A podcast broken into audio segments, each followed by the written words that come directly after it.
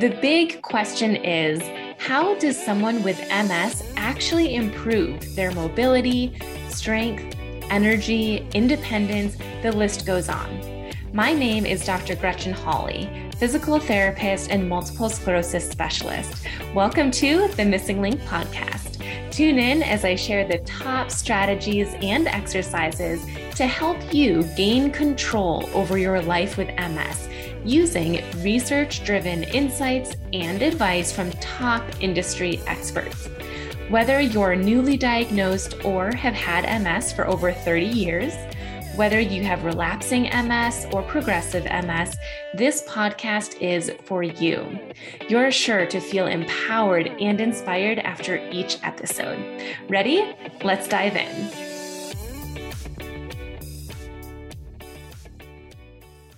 Hello, everyone. Thank you so much for tuning in today. I have an exciting guest with me who is going to be sharing newer MS research. Dr. Hamid Khoja is a chief scientific officer for Fibrobiologics, a biopharmaceutical and regenerative medicine company where he leads all research, development, and advancement for the pipeline of fibroblast cell therapy candidates. His newer research is looking at using fibroblast cell therapy to help slow the progression of MS, as well as potentially remyelinate and recover previously lost function. This research is still in the very early phases of development, but the results have been promising and really exciting and different from other therapies that are currently available. So I wanted to have Dr. Khoja share his research with you. Dr. Khoja, thank you so much for being here with us today. Thank you for having me. It's a pleasure. Of course. I'm really excited to have you share this research with our audience because it's something that is brand new and a lot of people don't know about it yet. And it does offer a lot of hope and excitement. So we'll dive into that in a second, but I'd like to ask you a question from my interview deck. Is that okay with you? Please go ahead. Okay just shuffling over here. Your question is Was there something you asked for repeatedly as a child, but you were always told no? Absolutely. I think we've got, all gone through that, right?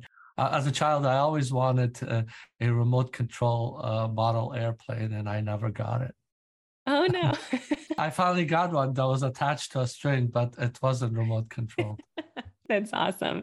I grew up on a farm, and so I always wanted a cow. I don't know why. It just seemed like a very cool animal to have. We had cats and dogs and two goats and two sheep, but no like horse or any big animals. So I always wanted a cow, and I never got one. Thanks for sharing that. My so, pleasure. Uh, I think what we should go into first is who you are and what your company is. And then we can go into a little bit more specifics about the research and how it pertains to people with MS. Certainly. Well, Fibrobiologics is a startup company. So we are about three years old. And our goal is to use cells for treating chronic diseases, including multiple sclerosis. What is widely known is that drugs uh, per se, chemical based drugs, they've been around for over 100 years. But in terms of them being able to cure a chronic disease or any disease specifically, has been not very good. I mean, there are probably just a handful of drugs that have actually cured something, whereas there are a lot of the drugs that are in the market, they just treat the disease or the symptoms, but not cure. So we find that I think, and we've seen this in publications, that I think any cures for chronic disorders or diseases will likely come from either immune therapy, cell therapy, one of those two. And so that's why we want to utilize fibroblasts because it, they're really interesting cells. They're the most prevalent cells in the human body, yet they are not very well known. Interest is certainly picking up, and they're very similar characteristics to stem cells, which are very well known. And for multiple sclerosis specifically, fibroblasts have a very strong characteristic of modulating the immune system, which is a big goal in multiple sclerosis therapy because it is an autoimmune disorder. It is a T cell mediated autoimmune disorder. And our indications, and we can go through this a little bit, but we've seen significant improvement in immune regulation in animal model studies, specifically dealing with animal models of multiple sclerosis.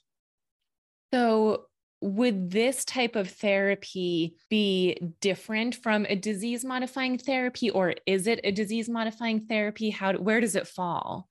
Well we're looking at it as a therapy based on cells with very little if any side effects. All the type of drugs that are available in the market for multiple sclerosis quite a few of them are chemotherapy based drugs but there are quite a few successful monoclonal antibodies which deplete B cells. And all of these drugs have major side effects. And uh, anyone with MS who, who is on these therapies can attest to the very strong side effects of these drugs. So when we're hoping that with cell therapy, we could alleviate a lot of these major side effects and make patient use of these drugs or cures or treatments more relevant.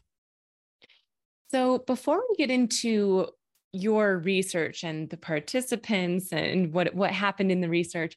Can you explain a little bit further about what fibroblasts are? Because for some people, this might be the very first time that they're even hearing that word. Oh, absolutely. Well, fibroblasts are the most prevalent cell in the human body. They're responsible for making the extracellular matrix that keeps our cells, our tissues together.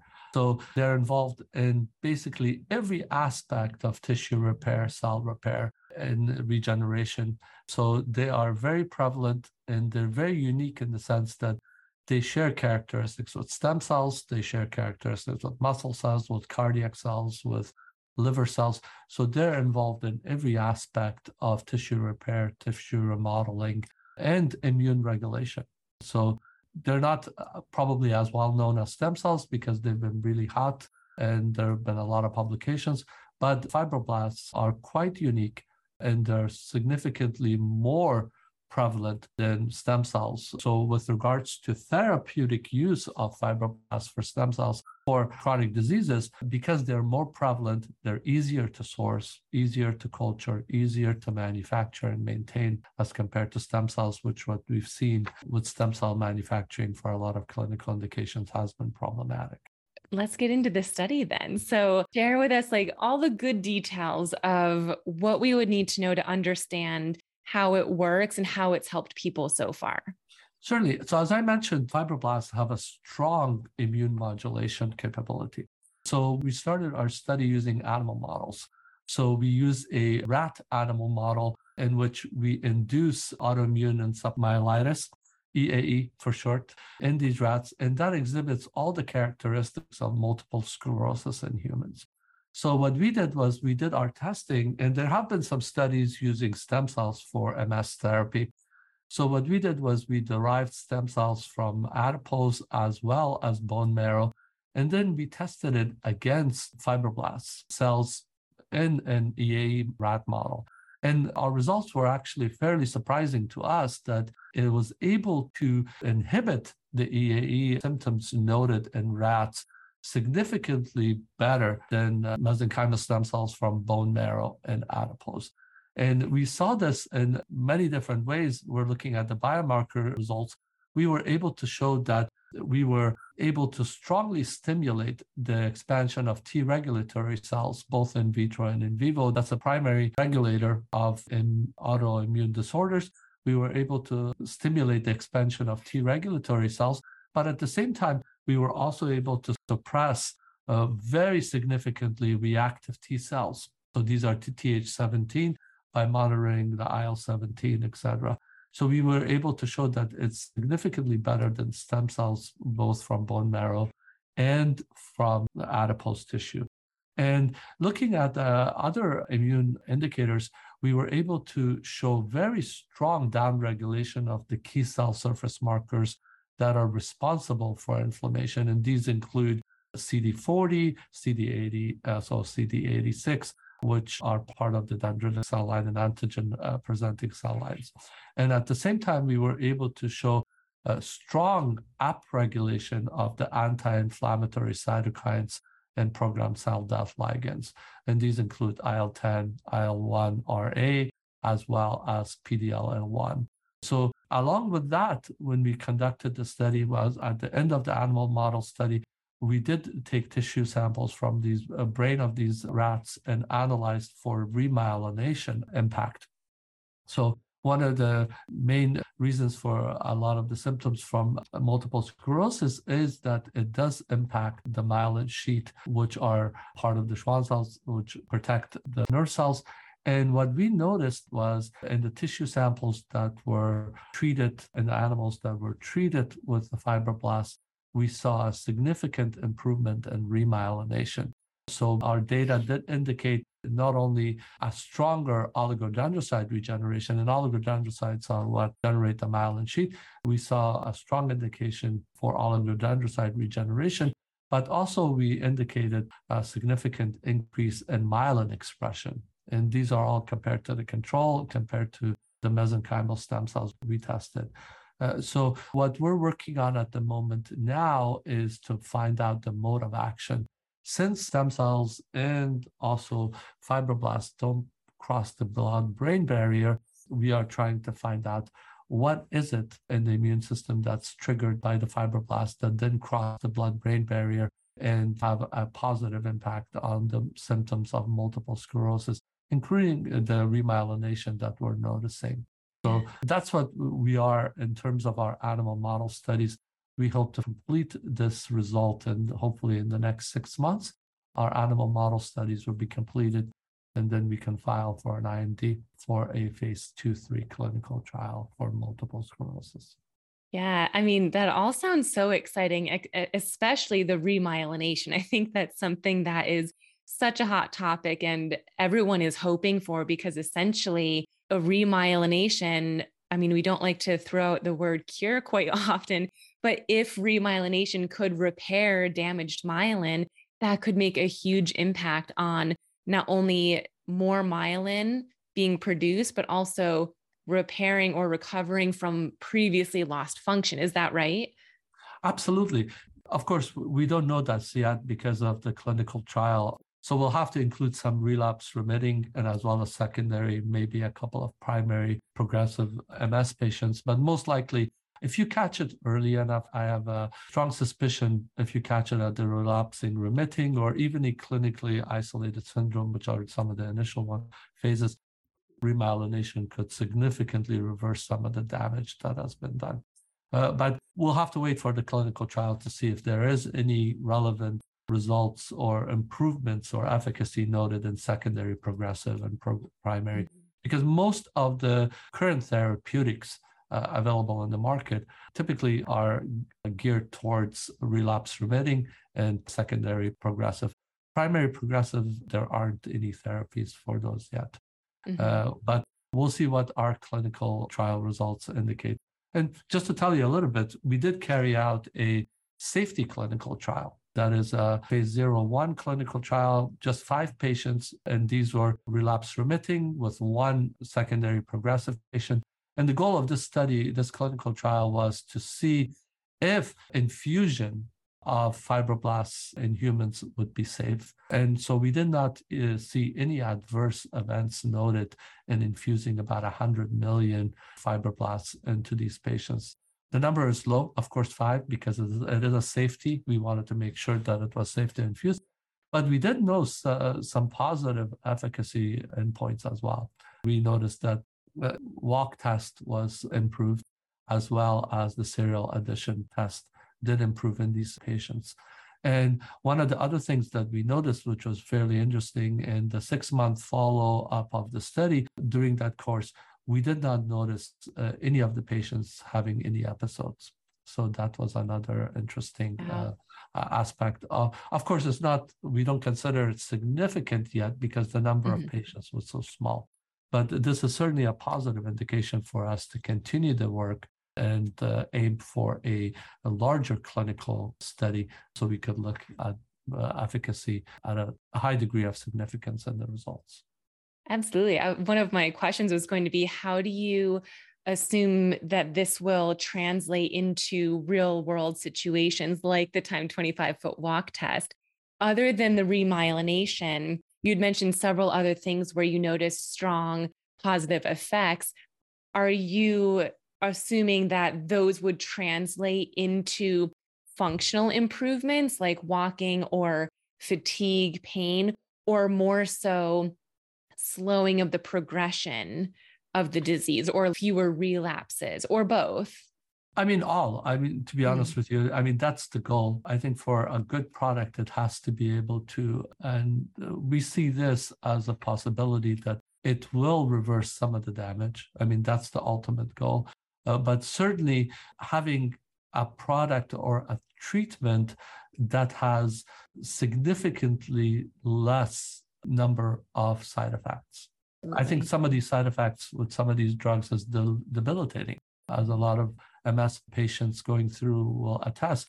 So uh, the efficacy that we've seen, I mean, we we followed the same protocol for our phase zero one clinical trial as a lot of other drugs that have gone through. We uh, looked for the complete blood test, of course, blood chemistry, electrocardiogram, and did an MRI. But for efficacy, uh, of course, we looked at uh, paced auditory serial addition test, nine hole peg test, 25 foot walk test. So all of those, we saw some degree of improvement in all five patients, which was, I think, very interesting for us. But I think it gives us a good leeway to the next clinical trial. But more importantly, it was a safety trial. So 100 mm-hmm. cells infused is a lot of cells. And these pa- patients tolerated really well with absolutely zero adverse events noted. So that gives us a good idea that we can proceed with a larger clinical trial with at least a maximum of that number of cells. So our hope is to be able to lower that number of cells. And hopefully, uh, our trial, the way we're going to design it, we're, we're going to look at a single administration. So for the safety trial, it was a single administration done and then followed for six months. We're hoping that to look at multiple administrations as a possibility in the second trial that we will do. Interesting. So, so it'll be very interesting, and hopefully, uh, we'll see some positive results. Yeah. I mean, that the side effects alone would be huge. I know several people with MS who just don't want to be on any disease modifying therapy simply because of the side effects. So, absolutely. Yes. Yeah. Fewer to no side effects would be amazing. But also, it's really promising hearing that it can potentially have a direct impact on physical function as well, because all DMTs at this point don't say that they will make any improvements. They're just geared towards slowing the progression and reducing the annualized relapse rate. So uh, to me, those those two things from what you're saying sound like they'd be a big improvement from what is currently available. Now, when you're talking about administration, so would this be a one-time infusion initially, and then you were saying potentially maybe another infusion, like maybe two or three?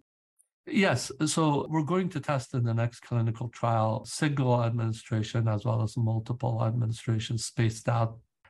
The way we will design the clinical trial is it will be a staggered inclusion to test multiple administrations. So we'll see how well the first dose administration goes. And if we do see relapses, then we will introduce a second arm with secondary administration for the patients. I think the most promising aspect of our animal model trial has been the remyelination. And, I, and that really gives me hope that we would be able to be a significantly different therapy than what's currently in the market. So, of course, we're a long way off. This clinical trial, uh, our second phase clinical trial, will likely require a follow up about up to two years. So uh, we're, we're certainly a long way off, but I think cell therapy, I think, will be the mode of or the method that uh, will, I think, will have the most beneficial impact on multiple sclerosis, and also reduction in uh, in a lot of the adverse side effects that are currently noted with a lot of these monoclonal, as well as the chemotherapeutic drugs that are used to mm-hmm. um, treat multiple sclerosis currently. Yeah. Will you be comparing it to another therapy that's currently available, or will it just be to see is there a difference for those that use it? Uh, well, for our clinical trial, for the last phase, we will have to test against uh, a current mode. And I think most likely it will be one of the monoclonal antibodies products that are in the market at the moment that have shown very good results so far, uh, to mm-hmm. be honest with you. if you don't uh, look at the major side effects, I think some of the indications have been that uh, they do significantly reduce the relapse rate. And, and that's important. At least keeping the current quality of life for these patients is significant. So some of these monoclonal antibody therapies are currently providing that. But our goal is to go a little bit further to see if we could remyelinate and hopefully reduce uh, and improve some of the physical aspects that are as a direct result of the myelin damage.